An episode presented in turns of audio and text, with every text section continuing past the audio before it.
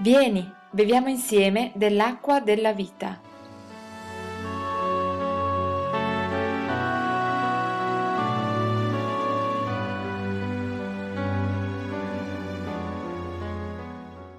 Atti degli Apostoli capitolo 3 verso 6. Ma Pietro disse dell'argento e dell'oro io non ne ho, ma quello che ho te lo do. Nel nome di Gesù Cristo, il Nazareno, cammina. Questo è il messaggio per oggi. Quello che ho, te lo do. Delle sorelle, ho messo qui nei miei appunti che predicare su questo argomento fa paura. Dobbiamo essere onesti, dobbiamo dire la verità. Predicare su questo modo diretto di far intervenire il Signore fa paura. Io credo che tremi il cuore prima che le gambe nell'annunciare la possibilità ancora oggi che Dio possa, per mezzo del nome di Cristo Gesù, il Signore, colui che è nato in Nazareth, chiamato qui il Nazareno, possa ancora una volta avere a che fare con le sorti di qualcuno di noi, oggi, uomini e donne di questo terzo millennio. Trema il cuore ma se noi non predichiamo più su questo, capiterà senz'altro qualcosa di ben peggiore di un tremor di cuore o di gambe, ovvero sarebbe un rassegnarsi all'idea che non è più possibile che queste cose avvengano. Ora noi ci domandiamo spesso perché vediamo sempre pochi potenti miracoli. Noi dobbiamo gioire quando il Signore risponde. Dobbiamo imparare a gioire con quelli che gioiscono e dobbiamo imparare anche a piangere con quelli che soffrono, naturalmente. Abbiamo a che fare con la vita che si manifesta in tutte le sue delicatezze e a volte anche nelle relative tragedie, perché noi siamo fatti di carne e la nostra vita è ben chiara davanti a Dio nella sua fragilità. Eppure è più facile che noi piangiamo rispetto al fatto di poter gioire e ci dimentichiamo molto spesso che il miracolo più potente che Dio possa compiere in un uomo, in una donna, è la salvezza della sua anima. Quante volte sembra questa una panacea? Va bene, siccome Dio non guarisce il corpo, accontentiamoci della guarigione dell'anima. Beh, qualcuno vorrà un corpo ben guarito per trascorrere l'eternità lontano da Dio è una scelta che si può compiere, ma Dio vuole che noi possiamo invece avere anche il cuore sano, ma se anche non lo fosse, poter trascorrere l'eternità con Lui. E questo è il dono più grande che noi ancora oggi vediamo ricevere dal cielo attraverso la fede nella parola che viene annunciata, che viene testimoniata, che viene predicata. È vero allo stesso tempo che non sono numerosi questi miracoli. Noi ringraziamo il Signore che molti hanno ricevuto delle guarigioni divine e devo ripetere, guarigioni divine. A volte raccontiamo di guarigioni che sono avvenute per il tramite dei medici, noi dobbiamo imparare a ringraziare i medici che ci guariscono, che ci curano e che ci guariscono. E comunque dietro l'uomo c'è la scienza che viene, quella buona da Dio. Ma altro è la guarigione divina, cioè quella dove interviene Dio senza l'intervento dell'uomo. E quella è la guarigione a cui oggi sto badando, quella di questa realtà di un uomo che non poteva stare in piedi di suo, era zoppo da una vita e viveva delle elemosine della gente che si recava in quel tempio a Gerusalemme e quel nome potente che è stato invocato ha permesso a quell'uomo di guarire. Ora, a volte ci domandiamo, ma Gesù non è più lo stesso? È scritto che lui è lo stesso ieri, oggi e in eterno. Non è che forse questa parola è passata di attualità, se non di moda? Non è che Gesù si sia stancato? Facciamo queste domande, diciamo il vero, per poi alla fine, se siamo anime pie, concludere che no, non è Dio che è cambiato, non è la potenza nel nome di Gesù che è venuta meno, ma siamo noi forse che stiamo cambiando o siamo già letteralmente cambiati. E quando si è arrivati a questa conclusione, che succede? La cosa finisce lì. Mi arrabbio con me stesso quando la cosa finisce lì. Concludiamo, non è colpa di Dio, è colpa mia, ma la cosa finisce lì. Invece oggi vorrei che la cosa non finisca lì e che insieme possiamo andare oltre, nel considerare oltre i perché qual è la volontà di Dio dietro queste cose. E la prima cosa che ho davanti è questa, non accontentiamoci di poco, non accontentiamoci di poco, ma forse dovrei dire non accontentiamoci di tanto, perché abbiamo ricevuto tanto, ma questo tanto è ancora poco rispetto a quello che Dio potrebbe fare o vorrà fare per la manifestazione della sua gloria. I fatti di, di, cui stiamo parlando, questa guarigione di questo zoppo, sono avvenuti poco dopo un momento di grandissimo fulgore della Chiesa cristiana. Pentecoste, il momento della discesa dello Spirito Santo dal cielo. Pensate, erano secoli che era stata promessa tramite la bocca di Dio e per mezzo di quella fisica di, di Gioele, il profeta Gioele, che un giorno sarebbe stato così, sarebbe manifestata la persona di Dio lo Spirito e sarebbe sceso dal cielo con potenza.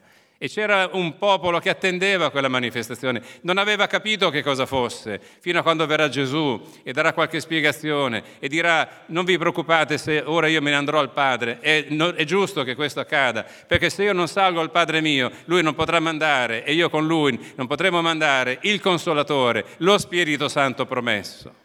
Era il momento della realizzazione di queste cose. Fermiamoci un attimo. Ma ci rendiamo conto cosa sarebbe stato per noi se fossimo su quel, stati su quell'alto solaio a Gerusalemme, tra quei 120 circa, e vedere con i nostri occhi sul capo dell'altro di fronte a noi queste fiammelle di fuoco, mentre tutti quanti parlavamo in nuove lingue mai conosciute e con queste davamo gloria a Dio, e Dio che veniva come dire, soddisfatto della manifestazione nuova del suo popolo, non di lodarlo con delle parole, a volte anche le nostre, quante volte si ripetono, sono sempre quelle, ma parole nuove nello spirito che potevano innalzare il suo nome, se fossimo stati presenti. Cosa pagheremmo? Se potessimo tornare indietro. Forse a qualcuno non interessa quello che sto dicendo, ma credo di parlare a un popolo che conosca l'importanza della manifestazione di Dio.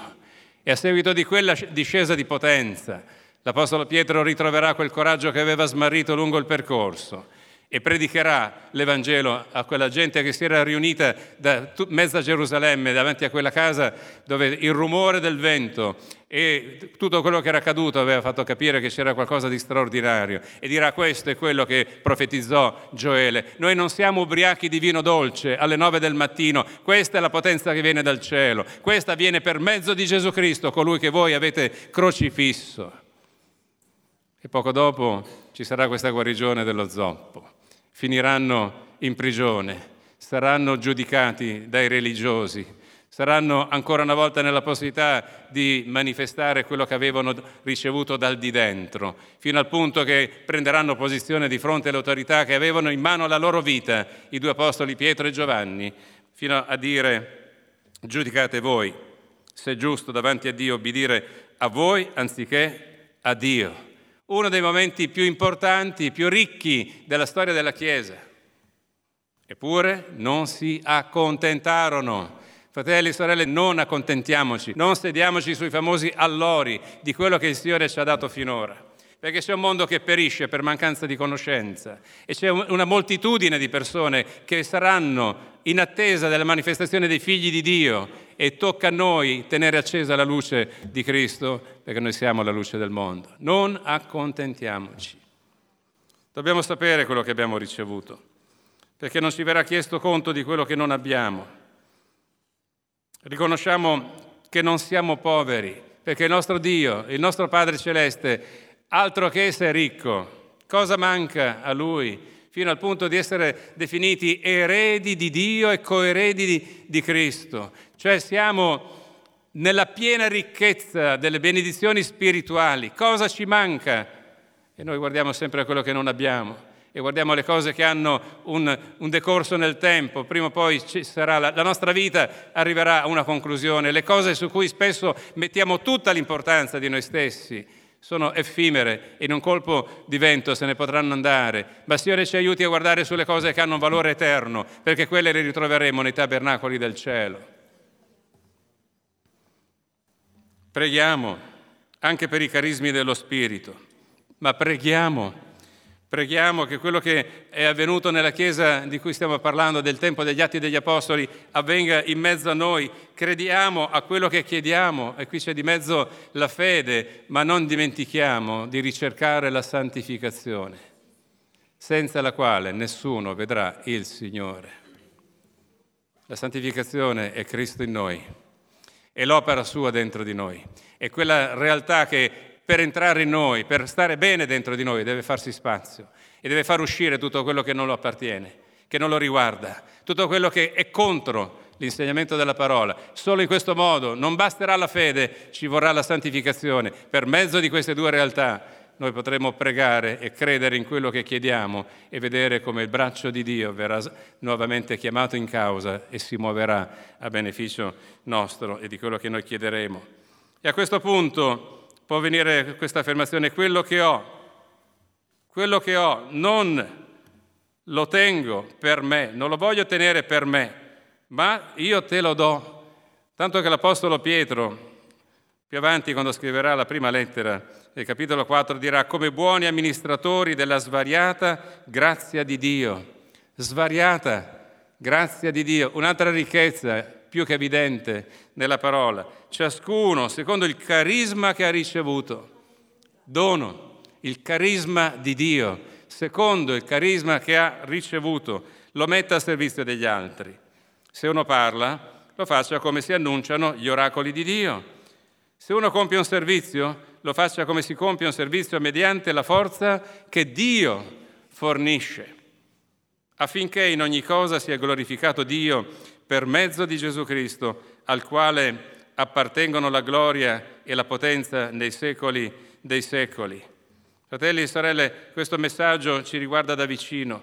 Voglio tornare a quello che dicevo poc'anzi. Cosa ha fatto la Chiesa quando era nel pieno del, della, della sua ricchezza? Si è trovata, si è riunita, ha pregato il Signore. Sentite che cosa è successo.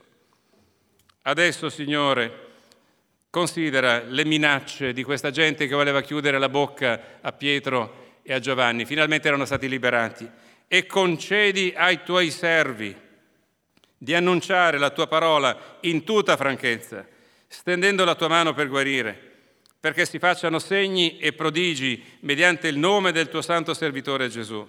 Fratelli e sorelle, questo vuol dire che hanno imparato l'importanza della preghiera dello stare insieme, la Chiesa che si riunisce, questo è il titolo di questo capitolo degli Atti degli Apostoli, la Chiesa che sta insieme per affrontare le situazioni della Chiesa, per affrontare la, la realtà, a dire il vero, che non riguarda solo quella Chiesa di Gerusalemme, ma riguarderà il mondo intero, perché se avessero messo la, la come si dice, il, la museruola, avessero messo un tappo sulla bocca degli apostoli, quel Vangelo che era stato annunciato si sarebbe perduto nella storia, nel silenzio di molti. Invece non è stato possibile tappare la bocca di nessuno perché il nome di Cristo Gesù è più potente di ogni altro. Ma dobbiamo crederlo e pregare il Signore che non ci si accontenti di quello che abbiamo, ma perché altro potrà venire attraverso l'annuncio libero del Vangelo.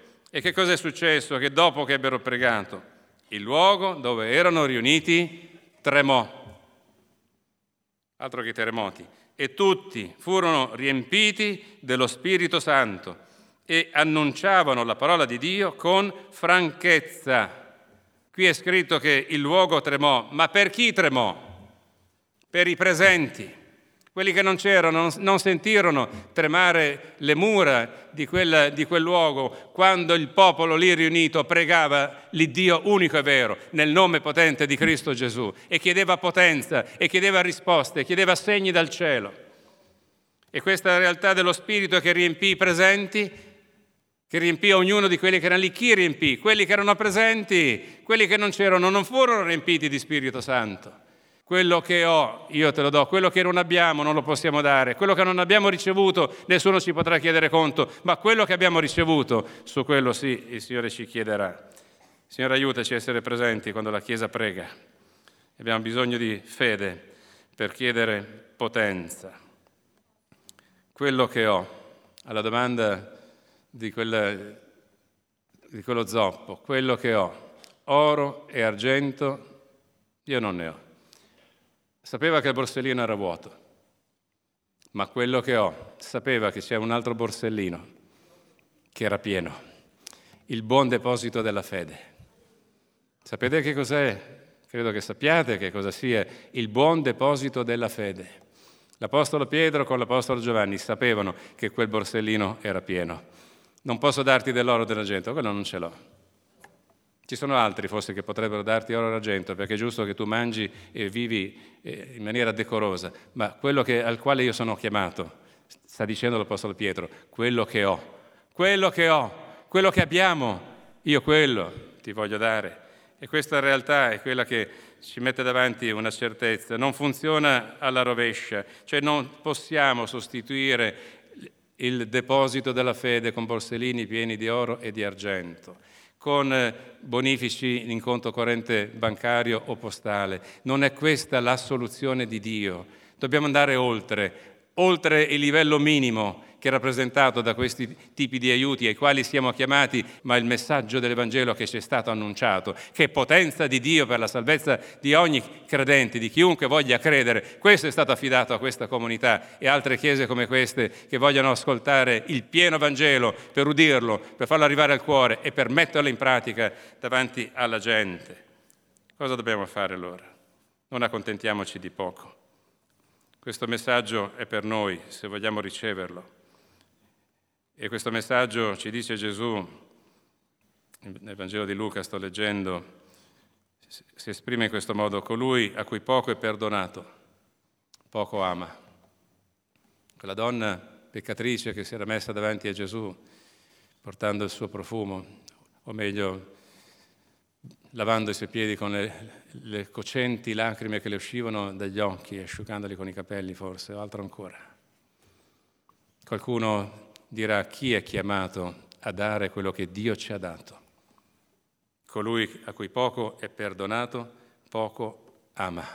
Ma se Dio ti ha perdonato molto, se Dio mi ha perdonato molto, ecco che noi siamo di quelli che amano molto, perché questa è la realtà che viene in riconoscenza verso colui che ha dato la sua vita per noi. E se noi siamo di quelli a cui Dio ha dato molto, a partire dalla salvezza della nostra anima, ecco che abbiamo un granché da poter offrire ad altri. Quello che ho, io te lo do.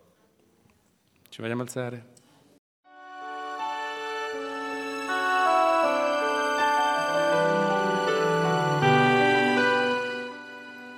Ti invitiamo a partecipare agli incontri di culto della nostra comunità. Puoi trovare gli orari nella pagina appuntamenti del nostro sito. Dio ti benedica.